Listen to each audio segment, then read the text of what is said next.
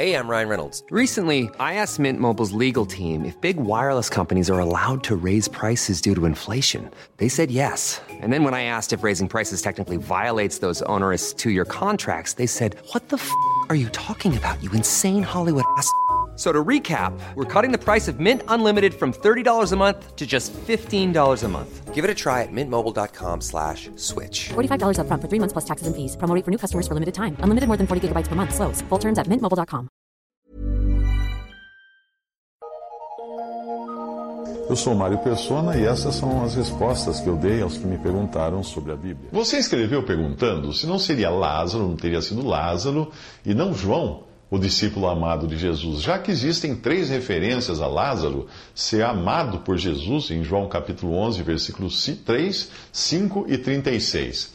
Além disso, você argumenta que o discípulo amado não pode ser João, porque é pouco provável que Maria pudesse estar caminhando em público junto com um homem que não fosse seu marido José. Assim como também, conforme os rígidos costumes sociais uh, daquela época dos judeus, é improvável que João, que era casado com outra mulher, pudesse estar caminhando ao lado de uma mulher que não era sua. Essa, essa foi a sua conclusão.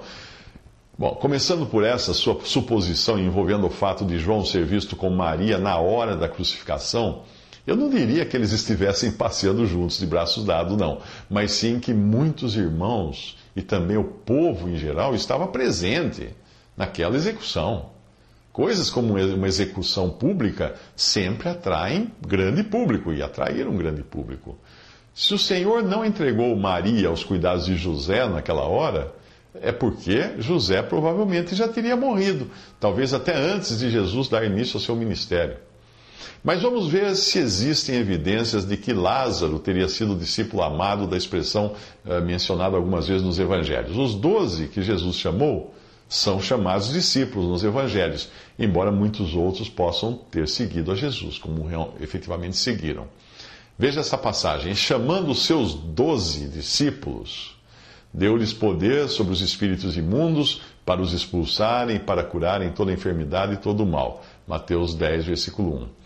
Eles também foram chamados de apóstolos, que significa enviados, pois não eram apenas seguidores de Jesus, mas eram enviados por ele e receberam autoridade e poder que outros seguidores, como Lázaro, por exemplo, não tinham recebido.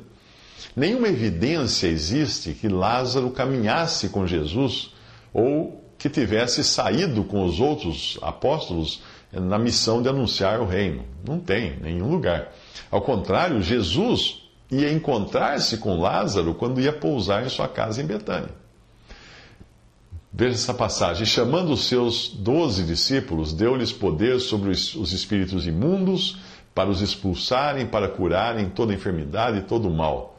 Ora, os nomes dos doze apóstolos são estes o primeiro Simão, chamado Pedro, e André, seu irmão, Tiago, filho de Zebedeu, e João, seu irmão, Filipe, Bartolomeu, Tomé e Mateus, o publicano Tiago, filho de Alfeu, Lebeu, apelidado Tadeu, Simão, o Zelote e Judas Iscariotes, que o traiu. Mateus 10, de 1 a 4. Então, esses são os doze. Quando Jesus ia a Betânia, o lugar da sua preferência para se hospedar na casa de Lázaro, Aí ele levava consigo os doze, que obviamente iriam acabar encontrando Lázaro lá na, na sua casa. Uh, e Lázaro não fazia parte dos doze. Veja a passagem: Jesus entrou em Jerusalém, no templo, e tendo visto tudo em redor, como, já for, como fosse já tarde, saiu para Betânia com os doze. Marcos 11, versículo 11. Você vai encontrar também várias referências aos doze sendo chamados de discípulos e eram apenas eles que estavam com o Senhor por ocasião da última Páscoa, ocasião também quando Jesus instituiu a ceia, a ceia do Senhor. Veja a passagem. E chegada a tarde, assentou-se à mesa com os doze. Mateus 26, 20. Agora vem a evidência final. Se Jesus estava apenas com os doze à mesa, e os doze são os que ele chamou no capítulo 10 de Mateus, o discípulo amado não poderia ter sido Lázaro. Eu acredito que só poderia ter sido João, pois no seu evangelho João até usa da terceira pessoa para se referir ao discípulo amado. E essa é uma forma de linguagem que denota modéstia, a mesma forma que Paulo utilizou quando ele falou da sua subida ao terceiro céu. Mas é para mostrar modestamente, ele fala: Conheço um homem. Agora, voltando à cena da ceia, veja o que nós encontramos ali. Um de seus discípulos, aquele a quem Jesus amava, estava reclinado no seio de Jesus. Então Simão Pedro fez sinal a este para que perguntasse quem era aquele de quem ele falava. E inclinando-se ele sobre o peito de Jesus, disse-lhe: Senhor, quem é? Respondeu Jesus: É aquele a quem eu der o pedaço de pão molhado. Tomou, pois, um pedaço de pão e, tendo-o molhado, deu a Judas, filho de Simão Iscariotes. João 13, versículos 23 a 25. Então, quem era esse que se inclinou sobre o seio de Jesus, sobre o peito de Jesus, quando ali havia só Jesus e os doze? Provavelmente João. Visite respondi.com.br.